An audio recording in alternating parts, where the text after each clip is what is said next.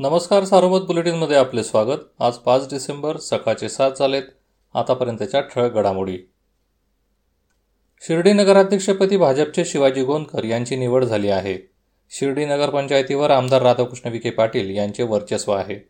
पालिकेत सतरापैकी भाजपचे तीन नगरसेवक आहेत. मात्र काँग्रेसच्या चिन्हावर निवडून आलेले विखे समर्थक नगरसेवक भाजपच्या पाठीशी उभे राहिले. त्यामुळे भाजपच्या नगराध्यक्षपदाचा मार्ग सुकर झाला.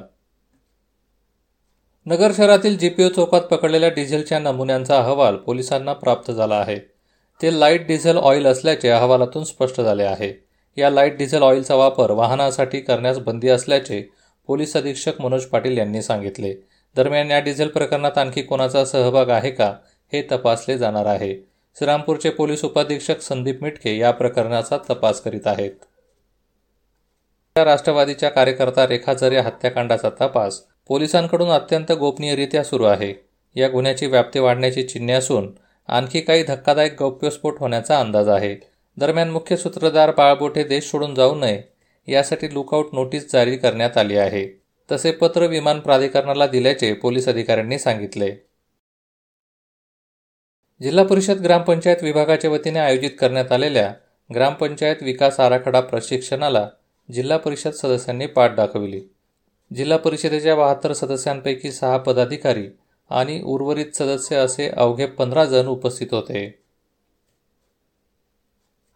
जिल्ह्यातील काही खाजगी पशुवैद्यकीय व खाजगी सेवादाता जनावरांच्या लसीकरणाच्या वेळी तसेच उपचार करताना सुया न बदलता एकच सुई वापरतात.